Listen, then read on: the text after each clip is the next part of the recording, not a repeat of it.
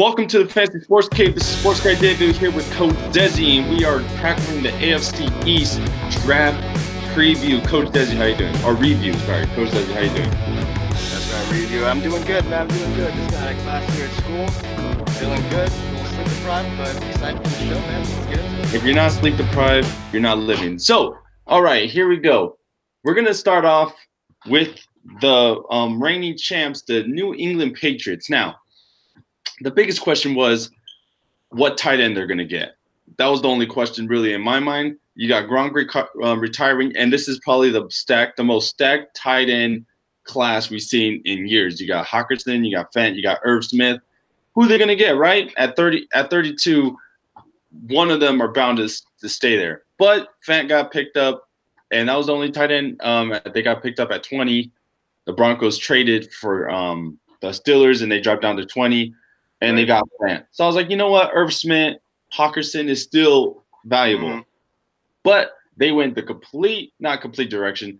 They went with wide receiver from Arizona State, uh, N'Keal Harry, and he was the second wide receiver off the board, first to Marquise Brown to the Ravens. Now, this dude is a big body target, 6'2". He can match up. He's a matchup nightmare to the smaller defenders. I think he, he has great body control and great hands. Whenever the ball's thrown to him, he somehow finds a way to catch it. And um and and um I think he's gonna be the first wide receiver to score a touchdown in week one. I just have a feeling it's gonna be him. I think he's gonna get implemented right off the bat, and I think Tom Brady is gonna connect to him in the end zone. But what for this first pick, what do you think? Do you like this pick, wide receiver? Yeah, because the the Gronk target's got to go somewhere, and it doesn't necessarily have to be a tight end, especially when you have a big body receiver like this who can sort of mimic and uh, run some, and take part in some of the route tree that Gronkowski did. Um, Edelman will probably be the uh, the number one receiver at this point moving forward. They've brought in a cluster of guys, really, and let's not forget James White, uh, Rex Burkhead, and they also drafted another running back out of Alabama. All three of them known for their pass catching abilities. Sony Michel being the between the tackles first and second down guy. So they've brought in a lot of guys to replace uh, Gronk's targets. Who's going to be the primary red zone guy to do what Gronk did on that aspect of things? That's to be seen. But N'Keal Harry, you know, if you watch his highlight tape, a lot of it is like some offensive rebounding type of shit. You know, just boxing out, um, wrestling the ball away from a from a defender. So that could be the case. But um, they're cl- clearly they're trying to fill the void left by Gronk. But they have so many pass catching specialists. Um, I think they're going to be okay on that front so far. I, I think the more piercing question right now is because they've won a Super Bowl without Gronk before. I want to know how much is Tom Brady going to regress in this next year. I'm not a Tom Brady hater. I, I'm really not. I, you know, it's just I it's going to happen at some point. We just we just have to wait and see. You know, and um, he looked comp. He looked more than competent in the in the Super Bowl. Um, uh, in the last postseason anyway. The, the Super Bowl was a bit of a mess, but yeah, uh, you're right. Those are the two biggest questions for this team moving forward. Yeah, I think he's going to be implemented quick. Um, great, great points on the tight end. So the second round, they got the 13th pick in the draft, and they drafted a 6'4", 211, um, 211, 211 pounds, uh, cornerback, Joejuan Williams for Vanderbilt. Yeah, I said six four. That's a wide receiver stat. That's a cornerback height for you right there. This dude is huge, and he's to bully, bully these these smaller receivers in NFL. He has great zone coverage and um, possession. He he lacks a little bit speed over the top in man coverage, but that size, he's just to be a big block. If you want to go downfield, there's to be a block, a six foot block in the way, and that's going to be him. I think he's great, and at 45, I think he could be a day one starter. What do you think about um, Williams from Vanderbilt? I think he's coming into a great situation because first off, they got their they got their boy Stephon Gilmore, who they opened up the wallet for a couple years ago, paid top dollar, uh, unanimous top five corner in this league. So not only is this guy going to come in and get to shadow him, not only is he going to come in and not have to deal with the number one receiver from opposing teams, he'll at best be dealing with the number two guy in man schemes. They mix it up, of course, um, but he's going to be in the AFC East. You know, who's the biggest receiving threat in New York for the Jets, uh, in Buffalo, in Miami? Uh, Who's the best Yeah, at all three? think of any De- Big threats. DeVante Parker? Is that is that the best is that the best on paper receiver out of all three squads? John Brown, he's new. Um, Adam Humphries, new to town in Buffalo, but he's not a number one guy. He's a slot guy. So I mean, not only is he going to come into a great situation with a defensive-minded coach like Bill Belichick, not only is he going to shadow Stephon Gilmore, but six games a year he's going to have against uh, plus matchups. So it's a good, it's a really good position. Um, I cannot remember right now where he was mock drafted, but I'm sure since it's the Patriots, they got good value on him. And uh, yeah, I love the pick. Yeah, big body. I love size. Um, if you if if you lack some skill on certain areas, I the the skill I would like you to have was size, and he's six four. I mean, this dude's a monster. So I think he's going to do great. Like you say, he's going to be up against not the number one guy. So I think he's going to make a great impact right off the bat. Now, this is a big steal right here with the 77th overall pick. The Patriots selected Chase Win- Winovich from Michigan, um, alumni to Tom Brady, um, same alumni. Uh, he's a lookalike Clay Matthews, not because of his hair, which he also has, but his play style. He gets his hands up first. He he's there when the play is over. He ran a 4.59 unofficial 40 time at the combine. It's quick to the ball, and, and he's going to have to replace Trey Flowers, who went to um, the Lions with a big money contract. But the Patriots still find a way to be good while losing key players. I don't know how they do it. Now they're just adding great players, so it's just going to be even harder for teams to beat them. But Winkovich, I believe that's his. I believe that's how the way he says his name. But this dude's a monster. He he's sounds right. Huh? Sounds right. Yeah, it sounds about right. Great talent for the third round, and um, I think he's gonna he's gonna be right right side the long in, on that D line. And um, well, what do you think about him, Winkovich? Yeah, to, to touch on your point real quick about the Patriots, man, this is just what they've been doing for 15, 20 years. You know, when it comes time to to have to shut out the big contract, they knew Trey Flowers, being 24 years old, as good as he is, was going to get offered the world at some point from another team. They decided not to go that route, decided to go younger. They still have a pass rushing presence. I forgot who it is they signed to the defensive front, but this is the Patriot way, you know, getting veterans one year deals, getting the most out of them. You know, we, we saw Danny Woodhead walk. We saw we saw Wes Welker walk. You know, they, they don't get too attached to these guys. So, um, and and this is a great value. This guy was projected to go in the middle of the second round. So this is a great value for them at the back of the third round. So basically two rounds um, worth of value right there. And um, I haven't seen much of the man's college tape, but I know he's a bona fide pass rusher. And uh, you know the Patriots were right in the middle of the pack last year as far as that's concerned. But with a beefy secondary like they've got, if they can form any type of pass rush, they'll be a force on defense. Yeah. Um, in the middle of the pack of defense, they're the type of teams where you don't hear them at all during the regular season, but you hear a lot of them in the postseason. But I think this year we're going to hear a lot of them, a lot more about them in the regular season. Now, moving on to the Jets, Jets, Jets. They beefed up their their defense in the first two rounds of this draft, and you need to. You're in a tough division. Well, you're in a division with the Patriots. That's what I should say. But you you figured you got the quarterback of the future, you got Sam Darnold, you got the running back of the future, more or less, and Le'Veon Bell, and now you have the franchise D lineman and Quinnen Williams. Quinnen Williams from Alabama, third pick in the NFL draft. Love the pick. Many experts. What was that? Oh, just said I love the pick. Yeah, great, great pick. I thought he was many experts had him as the best prospect coming in. I had Nick Bosa over him just to, by a hair because defensive and like edge rushers are a lot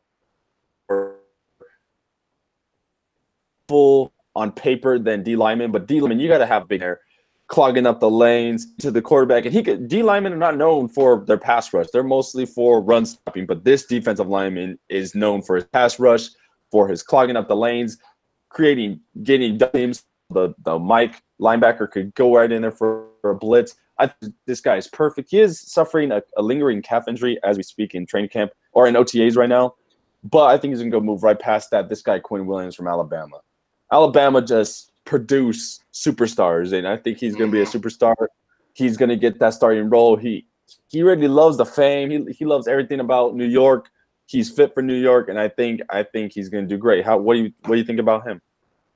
I love it. I absolutely love this pick, man. I, I, absolutely love this pick. They already made a couple big splashes in the linebacking core in free agency as well. So this just shores up that front seven. Jamal Adams is going to captain that secondary with Buster Skrine. Buster Skrine not exactly on Jamal Adams' level, but with an with, with what's going to probably turn out to be an elite front seven over the next couple years, if they can develop around Jamal Adams in the secondary, this can turn into a great defense.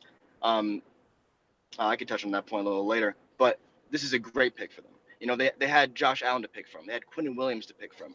Uh, Clelin Ferrell apparently was in the mix in the top five to pick from. Um, I think this was the best for them. They were bottom 10 last year in rushing defense. You know, when it comes to rushing defense, it starts right in the middle there with their nose tackle and their 3 4 scheme. So, and, and, yes, like you said, when it comes to defensive tackles, not so much known for their pass rushing, but Quinnen Williams has shown the uh, the variety and range of motion to be able to put on the outside despite his big frame and uh, speed moves, bull rush moves. Um, he can do it all, and he did it in the SEC in the best college football conference, um, you know, uh, available. So I love the pick. Um, they added a ton of young blood, you know, and they even added the sexy pick with with Lev Bell there in the backfield too. So, I mean, if there's a team, if there's a team that has a chance to in the next couple years to dethrone, at least in the within the division, it might be these guys. Which brings up a wonderful point. Benjamin can't pronounce your last name. He has a question for us. Do you guys think any team from the AFC East has a chance to make the playoff, excluding the buzz killing predictable Pats? Oh my so goodness. T- I think it's Ben Mondel. Never mind. Sorry, go ahead. Um, I'm gonna go with because we're talking about the Jets. I think the Jets are the closest thing to getting to the playoffs, excluding the Patriots. Now, we talked about beefing up their defense. They got Darnold. If we could get some development from him, wide receivers, I'm a little scared on. They really don't got that big wide receiver that you're scared of. You know, they don't really got that one guy. Le'Veon Bell, though, is we seen what he could do, and we we could see what he probably is gonna do. He he gained a couple pounds too, so he's just getting even bigger of a tank. You seen what he did in Pittsburgh? He destroyed everything that touched him in Pittsburgh. So I think he's gonna have a great season. Fantasy wise, I'm kind of steering away until I actually see him. I'm not drafting him high. I'd rather go with the go-to guy. I do know. I'll get into that later. But um, I do I do like the Jets as the next. I just don't see the Dolphins. Dolphins stay 500 all year. Um, the Bills, if they could get a better defense, see, a lot of people think they have a good defense due to the fact that they're playing behind and they didn't pass a lot, which I thought too. I was like, their defense is great. And then Steven told me, like, hey, they're playing behind a lot. That's why their numbers are so low. And I was like, you know what? That that's you know, that's true. But I think the Jets are the closest thing. Who do you think is the closest? You, you said all the right. Jets, right?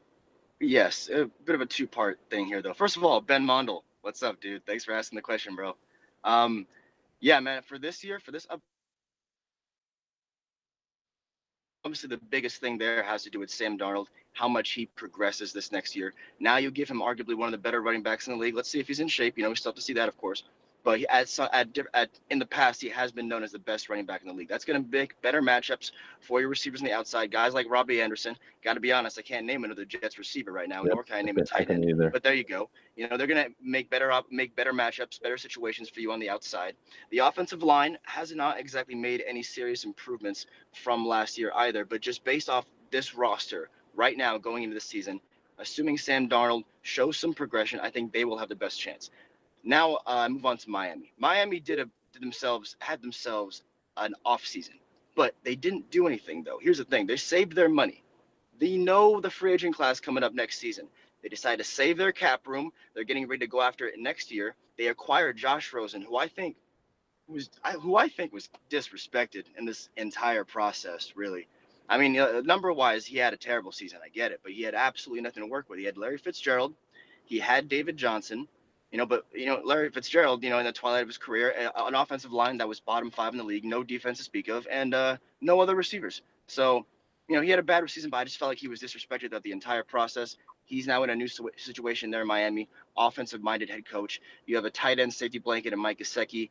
Um, you know, I think that uh, with a year with a year of progression and with all the cap room they have to go out and get acquire players next season, they might be in the mix more so than the Jets in 2020. But for this upcoming season, I'm gonna go with the JETS Jets for now. There you have it. There you go, Ben Mondel. All right. So we talked about beefing up their defense. They and um, four picks in the third round, they went to go get another defensive guy, which I thought was gonna get a lot higher. Uh, Jachai Polite from Florida. Now he isn't so polite on the defensive line. He collects 17 and a half tackles for loss, 11 and a half sacks, and six four fumbles in his last year in Florida. With a no sir attitude, this guy loves pulling up that finger like, nope, that ain't gonna happen because that's what's gonna happen when he plays. Um, he he goes along the line. He's to start right next to Ken Williams. I think this is this defensive line is to be probably one of the I'll say top ten. I won't say one of the best, but to be a good top top ten defensive line.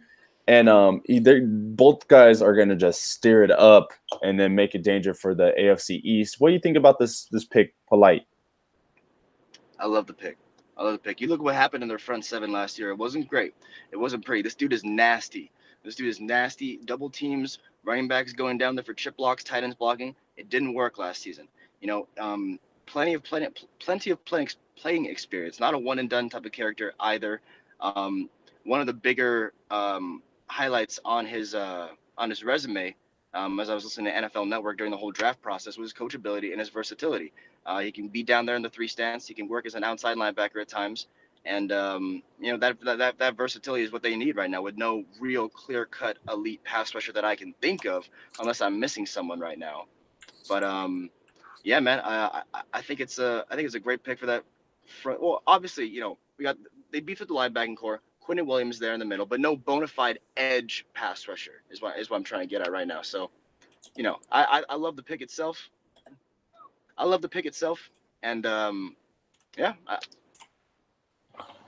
um, all right. So with that defensive line, I think they're gonna do great. So they had to get some protection in the later picks, which they did. 25 picks later, Jets selected um, some real help for Sam Darnold, offensive tackle Chuma Edoga, Edoga from USC, who, who actually played for Sam Darnold in USC. So they already got some chemistry right off the bat. Now he's a little undersized, but he plays bigger at the tackle position. It was um, must um, must needed help for um, protection for franchise quarterback Sam Darnold and Le'Veon Bell. He most likely played right tackle. Um, and you already played with Sam Darnold, so I think this is a great pick. Um, what do you think about offensive tackle? They needed one, right? Obviously, yes, for sure. You know, young franchise quarterback got to protect that blind side. Um, you know, I, lo- I, I like the fact that they went QB friendly here and drafted someone from his alma mater, someone that he played with just a couple years ago. I think that's great. Um, you know, uh, yeah, the offensive line's got to take priority right now. Last season, they finished 24th in the league in efficiency um, as, as an offensive line. And on passing downs, they finished slightly worse at 26th. So, you know, that's that's got to be the if you're going to contend with the Patriots, if you're going to try and make any sort of playoff push, you have to be able to do that. Um, the defense outplayed the offense last season. Um, I'm not saying this is a no excuses time now for Sam Darnold, but you know the, the line is better. You have some weapons. You know, it's time to see what happens. Yeah, and he um he's capable of running too, as we've seen. But I would like to see him in the pocket a little bit more, and I think that's going to help a little bit more with um Edoga. All right, now Buffalo. Moving on to the Buffalo Bills. Now they had a lot of holes to fill as well, and I really like what to fix. Yeah, and I got correct on one prediction, different round, which happened a lot in my notorious mock draft on YouTube Live. I got a lot of players to the right team, different round. So this one, they had the number nine pick, and I thought a lot of teams were going to fill in their offensive tackle needs, maybe get a little bit more like their basics, but um, they got defensive linemen, which they need. That was probably the biggest hole. Um, I thought they're going to offensive tackle. They did next round. We'll talk about that a little later. The Bills selected Ed Oliver from Houston. Now, Oliver dominated in Houston, passing double teams inside and out, managing to get to the QB running back in the backfield. He had 73 tackles, six and a half tackles for loss, five and a half sacks, three pass um and three pass breakups. So he puts his hands up there. He's a big body. He can put his hands up there when he's coming rushing at you hard. He's a day one starter, and I think he's gonna fill those gas um gaps and get some sacks with ease. How do you like Ed Oliver going to the Buffalo Bills? I absolutely love it, man. This is a great pick for the Buffalo Bills. Now, every pick in the top 10 this year, outside of the Giants and the Oakland Raiders, I think is going to make an immediate impact on their team. Raiders, maybe we'll see, but you know, Clelin Ferrell drafted a little too high for my liking. But especially with Ed Oliver here, here's another guy where, despite his uh, looking at his size, you would assume he's a run stop, a run stopper, pure nose tackle kind of guy. But once again, he has that versatility. His coaches have placed him on the outside, over the B gap, over the center continuously back and forth, racking up, I believe it was 14 and a half sacks last year over in Houston, coming from a slightly smaller program too.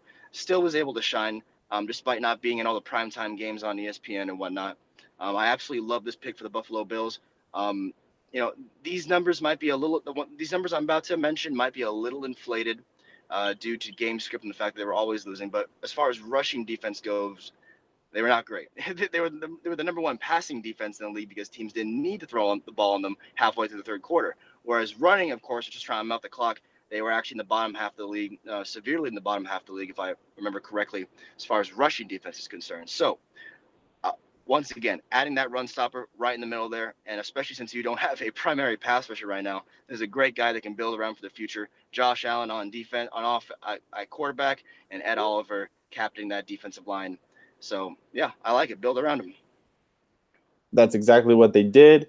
Now, the second round, I had Cody Ford going to the Bills, I believe. I, or I had an offensive tackle going to, to the Buffalo Bills, but the 38th overall pick, the Bills selected Cody Ford from Oklahoma.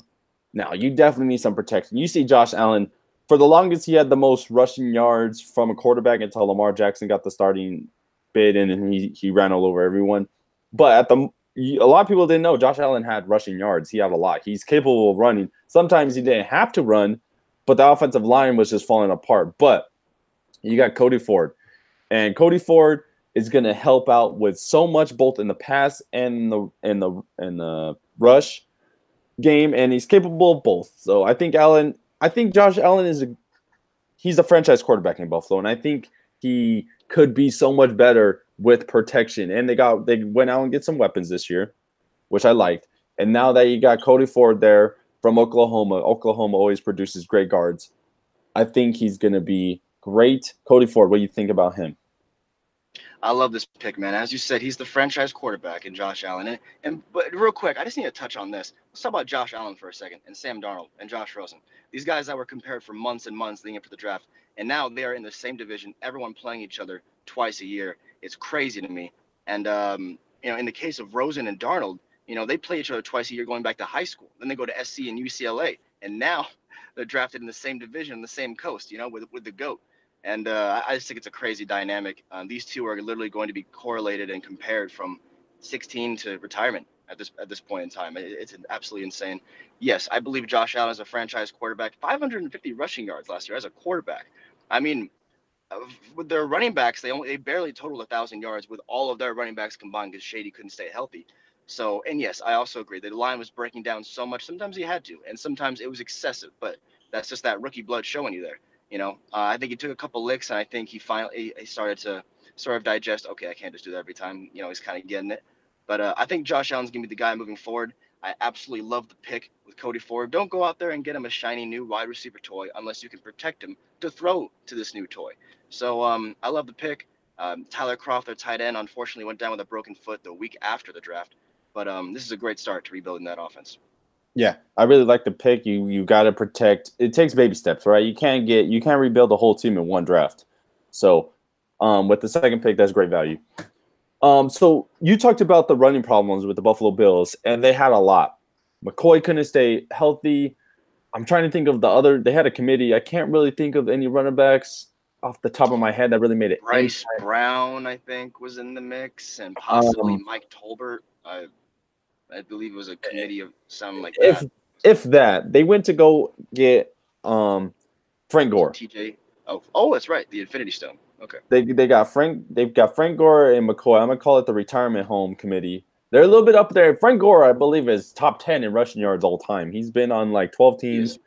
He, I still think he's still viable, but you need some insurance. You need some young talent. You need some spark.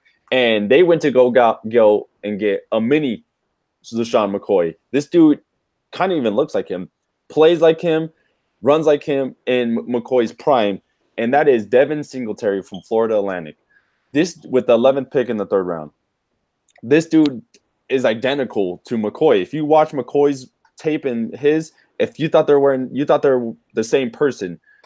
This guy has he he lacks speed, which I'm fine with because he he excels in jump cuts. His jump cuts are insane. He finds a hole. He has great vision.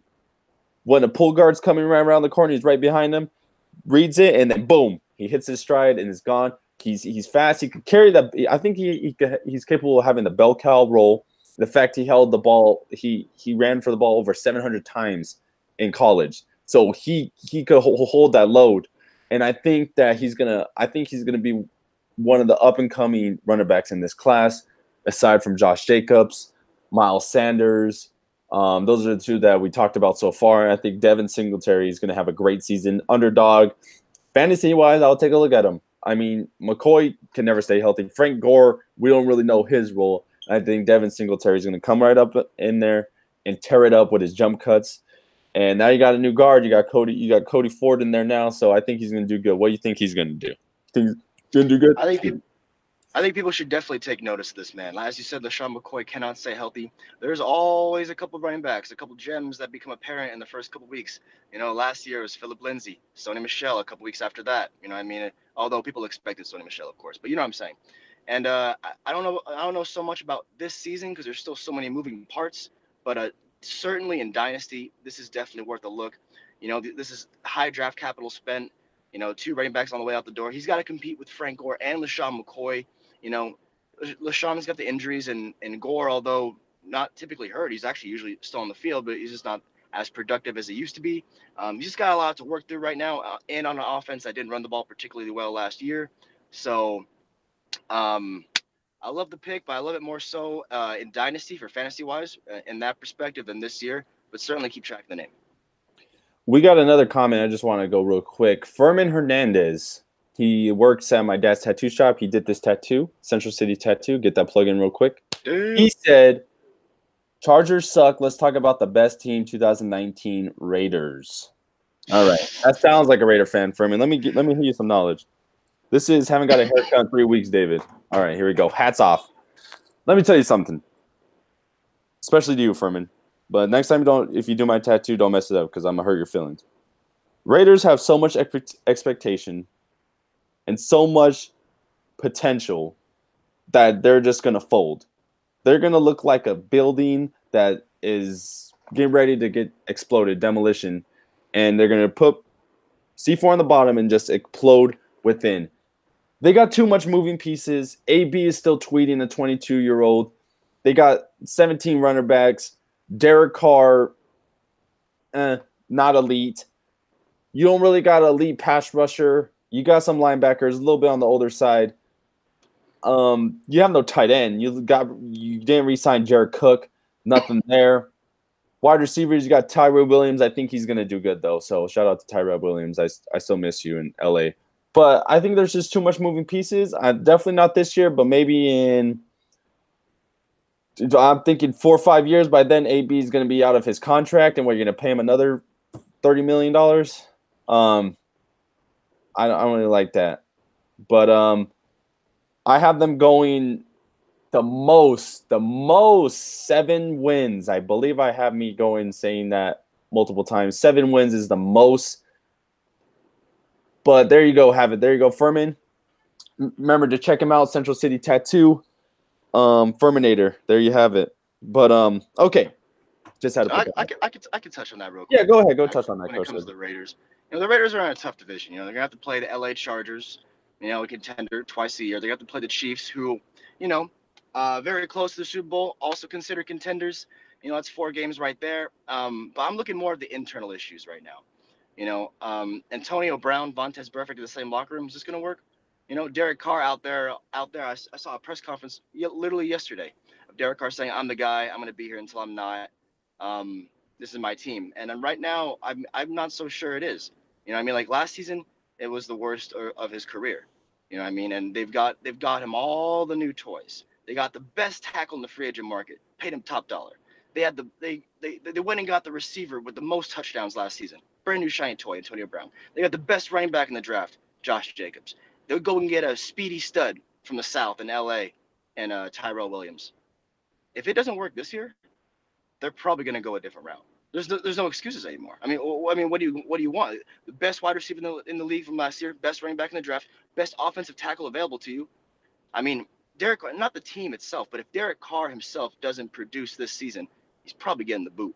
You know, because especially what's what's Jon Gruden going to do? You know, it's the finger's going to need to get pointed somewhere, and to save his job, he's probably going to Derek Carr will probably get the boot. If he if he does the exact same thing he did from last season, with those numbers, it's not going to work. He's going to be gone.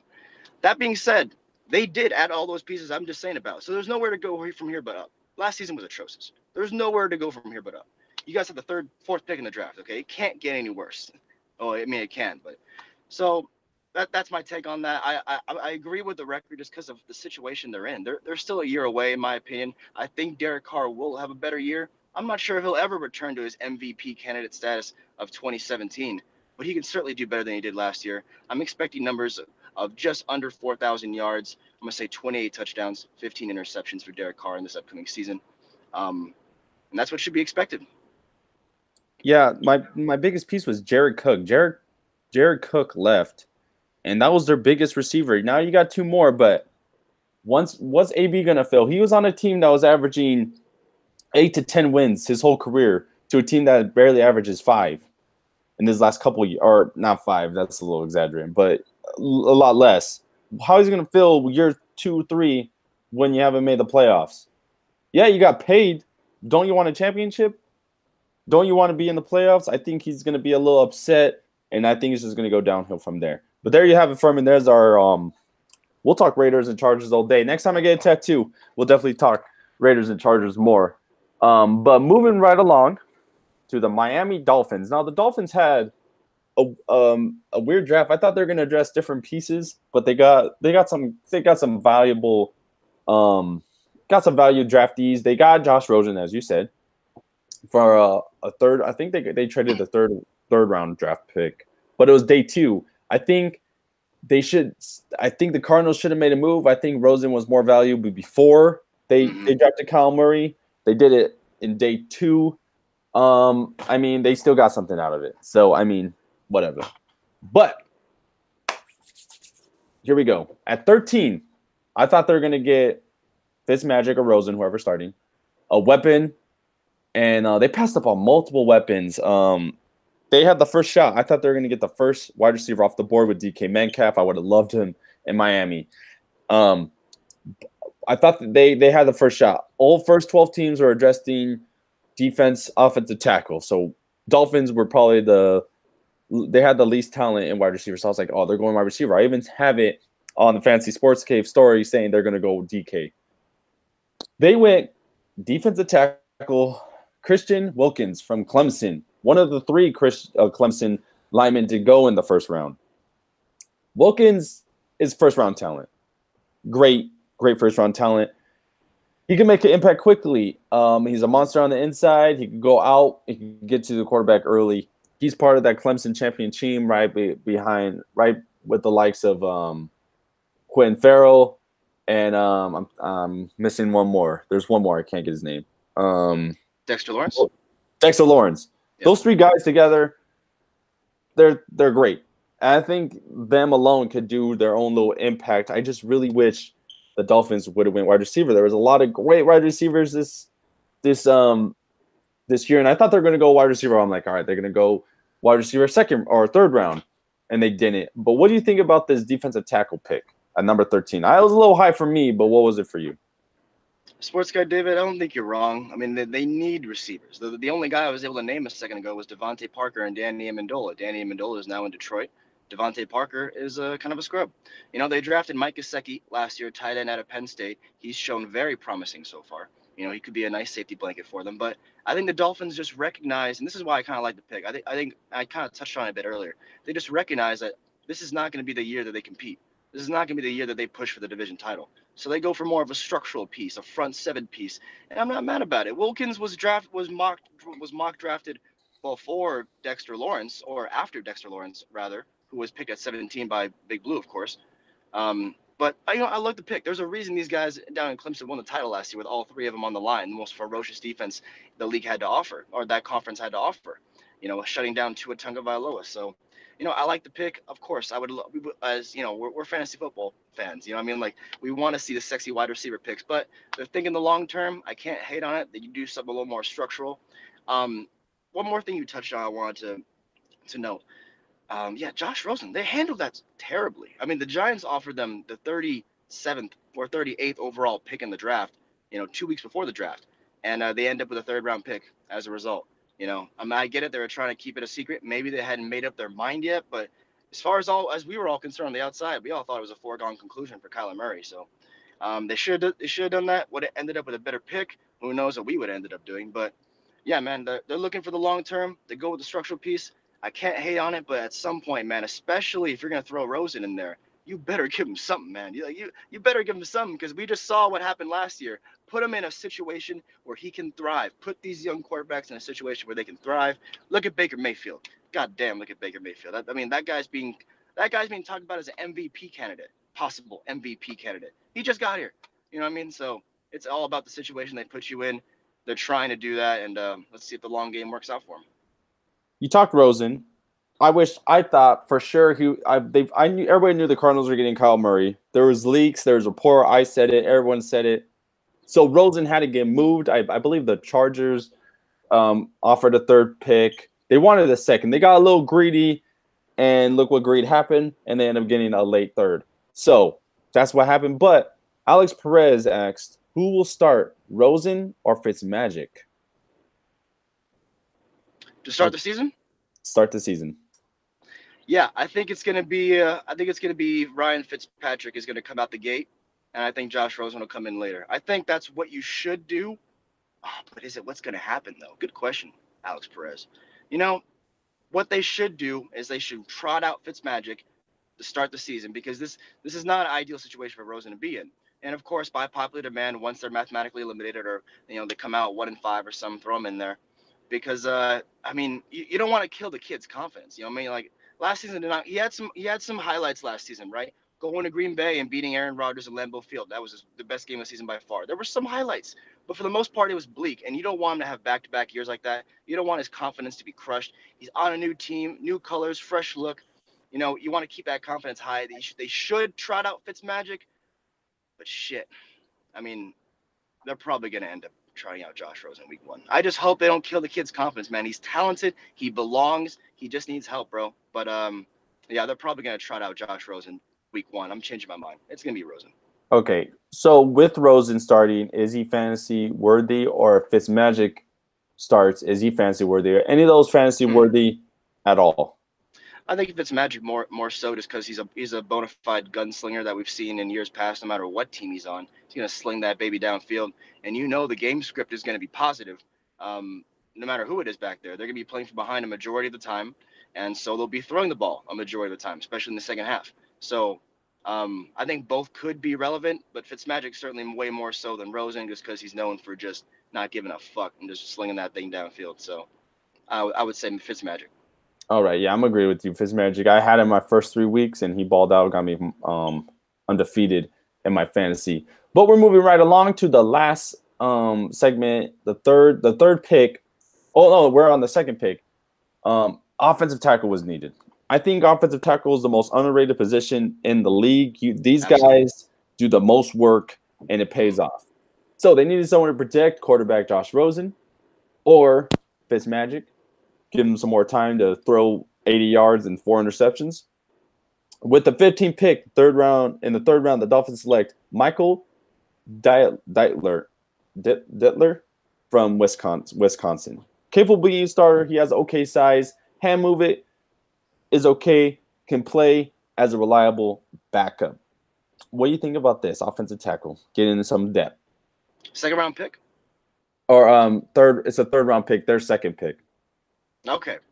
Yeah, you know, I mean, that's still a pretty high draft. That's a pretty high draft capital. I mean, I'm sure they got some plans of trying to implement him into the starting lineup. And Laremy Tunsil from a few years ago hasn't exactly panned out to the potential they wanted.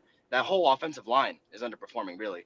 And uh, the thing about this guy, the thing about drafting tackles like this is it's a lot easier for a tackle to play a, as a guard than a guard to play as a tackle. Guards are very used to their schemes. They're very used to double teaming a lot with the center, especially when it comes to A gap and sometimes the B gap with the tackle. But the tackle, a majority of the time, is by himself. You know, he's one on one. You know, a running back might chip, chip block, help help him out a little bit. You might get some help from the tight end, but a majority of the time, you are by yourself.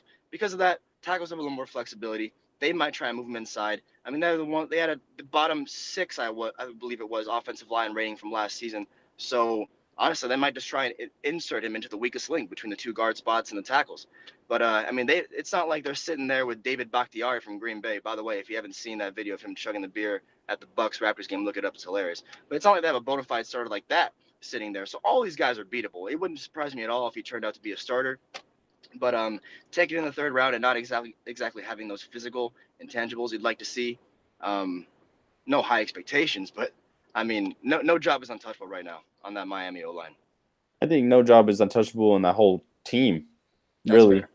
But That's um, fair. okay, moving right along, 150, the 51st pick in the draft, Dolphins attacked their depth at linebacker and got a linebacker, Andrew Van, Gl- Van Glink, Glinkle, Glink, It's a mouthful. Glinkill from Wisconsin. And these guys have weird names. Um, he was a backup in Wisconsin, and I think he'd be a great backup in the NFL. Great attacking linebacker. He's capable of hitting those gaps and blitzes. Um, he could sub in on those schemes, filling in for a starter. Overall, Dolphins would have got some real talent in the early part of the draft, but they traded it to get the future and Josh Rosen. Linebacker depth, what do you think about this? Yeah, you need it. you, you need it. You know, I mean, a pick like this in the sixth round is probably more towards special teams and a depth play, sure. Probably a scheme fit, you know. But uh, I'm, I'm not mad about the pick. I, I yes, they did trade away their second round pick. I get it. But the thing is, man, I, I think they would, or the third round pick, but I think it's an absolute steal uh, getting Rosen for the value that they did. So I'm not. I'm not upset that they didn't, that they weren't able to get more defensive playmakers this time around. They're gonna end up with another top five pick next year too. So I mean, maybe that's when they'll address the sexiness, you know, and go after something like that. But um, I have no problem with them stacking these up. These foundational picks, you know, f- foundational picks is what I'm hearing a lot with these with these guys. Offensive tackle, defensive tackle, backup line, backup linebacker for special teams. That's okay. That's all fine and dandy. If your plan is to go go and go after it next season in free agency in the draft, I'm okay with this. Which is interesting because the draft is in Las Vegas, which is not too far from here. So hopefully you'll see us there. But there you have it. That's the AFC East for you guys. Um, and um, so you have the Patriots taking it. Undoubtedly, yeah, it, it's got to be the Patriots. The only thing, the, the only thing to stop, honestly, they could probably even do it without Tom. They, could probably do. I don't know who's the backup in New England right now. Um, I just seen. Um, I know who he is. I just, I literally, it's too early in the morning for this. No worries. It, might still be it was him. Brian Hoyer, but I'm not. I'm not positive it's still Brian Hoyer or not. But um, the thing with that offensive line, with the weapons they're surrounding whoever it is with, uh, Julian Edelman, Demaryius Thomas. sorry about that. Um, the wide receiver they just drafted. What was his name again? Harry, uh, N'Keal Harry. N'Keal Harry. You know, they bring they bring in Austin Seferian-Jenkins, Benjamin Watson. You got three stud running backs, and of course the defense is looking as good as ever. So minus Trey Flowers, but they're trying. So pa- pass rush maybe some question marks. But what I'm saying is, Tom isn't the one carrying this team anymore. I feel like all around they are as balanced a team as you're going to find in the in the AFC, especially the AFC East. So even if you take Tom out of the equation, even if he gets hurt, I still don't think they're going to lose the division. But if anyone's going to do it this season, it'd probably be the Jets. But just saying that, just just saying those words, I can't take myself seriously right now. I just, I don't know. What's your take? Who's taking that division? I'm gonna, I'm gonna go with the Patriots. Unfortunately, um, but they got they versed the Jets twice, the Dolphins twice, the Bills. Bills twice. That's an easy at least four wins right there, right off the bat. Dolphins always give them a problem somehow, which is weird because the Dolphins only do good against the Patriots, but against the NFL they do garbage. But I'm gonna have Patriots, and I think it's a three way tie between Jets. I think it's all gonna they're all gonna land in the five, six, seven range, maybe eight. I think the Jets will maybe win eight, maybe. But the AFC West or the AFC in general is so competitive that I don't think that there's gonna be a a spot available for a second team in the AFC East. I think it's gonna go Chiefs, Chargers, AFC West, and then you got you got the Steelers and possibly Browns, maybe even the Ravens are sneaking up there. You got the the AFC is a competitive. It's probably really competitive. Mhm. And Don't the, forget about the AFC South too. You know, you got the the Colts are primed this upcoming season. and They then you got the big, big names Rams coming the down there. Seahawks. I said the 49ers are going to be in the playoffs, so where are they going to fit in? So it's going to be it's going to be a crazy season. And next week, okay, we tackled the West, we tackled the East. We'll go with the um we'll go with the South.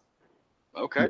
Yeah, we'll Okay. go with the South. We'll tackle the NFC South next week, which is or later this week. NFC South have the New Orleans Saints, Saints, Carolina Falcons, Panthers, and Tampa Bay. uh, yes, sir. Tampa and Bay Tampa and Bay just signed um, Ndamukong Suh to a one-year, nine million deal. So They did. They only had to do that because they got rid of Gerald McCoy. and which they're he both- the uh, Chargers are uh, favorite to sign him, which would be pretty nice Really? with the right price. That'd be nice. Woo. I like that. Yeah, you should. You should love that. That's that's fucking. Oof. I mean, you guys are in win now mode. He's he's he's in the latter stages of his, of his career, but he's still a B plus, A minus fucking defensive tackle. Still a stud. And to add that to your defense, Be nice. We need like something it. like that. one more question. Yes. How far Patriots are gonna get to the playoffs? Yes. What seed are they gonna be?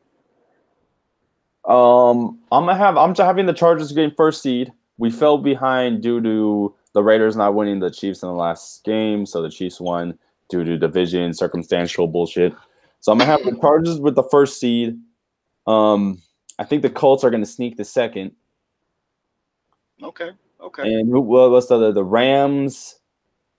The Rams, I think, are gonna do really good now. They got Cooper Kupp back, and they got their defense is a little different, but I think still talented. I think they're gonna get the third or fourth. I'm gonna go with third or fourth. well, well, the Rams are NFC, bud. Oh, NFC. I mean, um, not not the. Rams. The um, what team am I thinking? The Chiefs? Colts. No, um, the other division. Browns, Steelers. Oh yeah, one of them are gonna be. I'm gonna go with the the Steelers. No, they'll get third. Patriots get third. The A, the AFC North is gonna fall to the fourth seed, I believe. Patriots are gonna get the third seed with ten wins, nine to Okay. ten wins. Yeah. I like it. I like it. Um, I think uh, once we're done recapping all these drafts, we'll probably do an episode where we uh, predict the playoff seeds and throw them out there, like you know, like uh, just to give an initial prediction here in the month of fucking May. But so we do in the off season. I think it's gonna come out. Um, I like. I'm not gonna specify one or two. I'm just gonna say bye week teams for now. My bye week teams, as of right now, I'm throwing Los Angeles in there and I'm throwing New England in there. It's more of a I'll believe it when I see it sort of thing when it comes to these guys right now. Um, I got them as my, as my bye week teams. Teams probably leaning San Diego as the number one right now. 12 and four last season. You know they, they lost the bye week via tiebreaker. You know they've done nothing but get better, and Kansas City has got a lot worse. You tell me Sammy Watkins is going to stay healthy and provide, you know, insurance on the outside? Probably not going to happen. Even when he So, is um, healthy. Even when he is healthy, oh, when he's healthy, he had some nice spots last season, but he only played eight games. Um, as the division winners, as I've said multiple times, I got the Steelers winning their division. And when it comes to the AFC South, I have the Colts winning their division as well. I have the Colts taking the three seed, uh, Pittsburgh Steelers taking the four seed, Browns will be in the five, and the six will be Big Dick Nick in Jacksonville. Like so that's that's that's where I've got it right now. But that was literally just off the top of my head.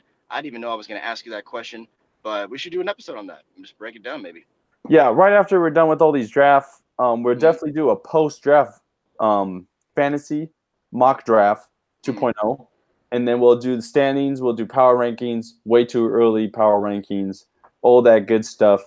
And um, I, I have the 49ers going to playoffs. I'm trying to figure out where I'm going to fit them, what seed yet. So I'm still trying to figure that out. But it's going to be interesting. Coach Zezy, where can they find you on the talk Giants or football stuff? Where can they find you? Yes, sir. You guys can find me at Coach underscore Zezy on or Coach underscore Z E Z Y on Instagram and Twitter. Um, obviously, we got two shows uh, two shows going on here a week. Feel free to hit us up if you guys want to debate. We're also on with Mr. Alex Fernandez on either Fridays or Saturdays. You know, and uh, of course, all the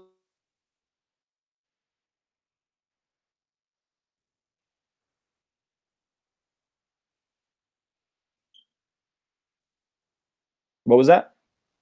You there? Well, think we lost him for a minute, but let me just plug in what you probably said. If you want to listen to the fight show Friday, Saturdays, or Thursday, Saturdays with him and Alex Fernandez, they do a lot of talking MMA, boxing, all that good stuff. And you might see me on there, Fight Guy David. If you want to find me, it's Sports Guy David on Instagram, Sports Guy David, both Instagram and Twitter if you want to talk football, fantasy football, um, and look out for upcoming fantasy page, fantasy football page in the works. So um, keep your eye on that. I'll announce it on all my social medias.